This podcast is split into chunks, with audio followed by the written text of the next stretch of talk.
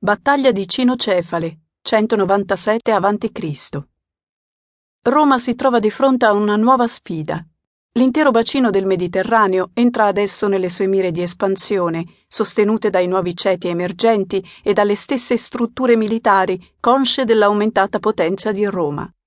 Nell'orbita di questi nuovi interessi ricade per prima la Macedonia, foriera di un'antica e gloriosa tradizione bellica. Per questo lo scontro di Cinocefale può essere inteso anche come un confronto tra due modi diversi di concepire la guerra, con la tradizionale falange macedone da un lato e l'agile schieramento delle legioni, più flessibile e adatto anche a terreni impervi, dei romani. Il pretesto della spedizione in Macedonia viene da una richiesta d'aiuto, tra gli altri da parte di Attalo di Pergamo, che chiede ai romani di arginare il nemico Filippo V. Dopo un primo confronto che serve a valutare le forze, Tito Quinzio Flaminio, nominato console nel 198 a.C., decide di affrontare Filippo decisamente, forte anche dell'appoggio della Lega Etolica, presso Cinocefale, ossia collina a testa di cane, in Tessaglia.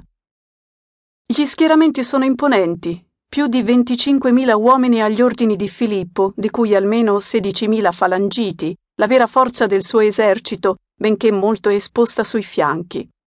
Dal canto suo, Flaminio può schierare quattro legioni, due romane e due di alleati, con una cavalleria di poco superiore a quella dell'avversario.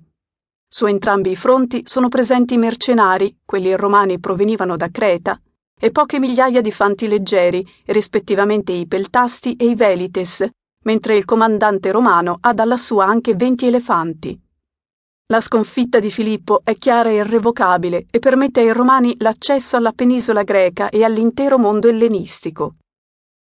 Perseo, nel 168 a.C., tenterà di sottrarsi al dominio romano scatenando la terza guerra macedonica, ma inutilmente, e decretando anzi la fine assoluta del sogno di un impero macedone.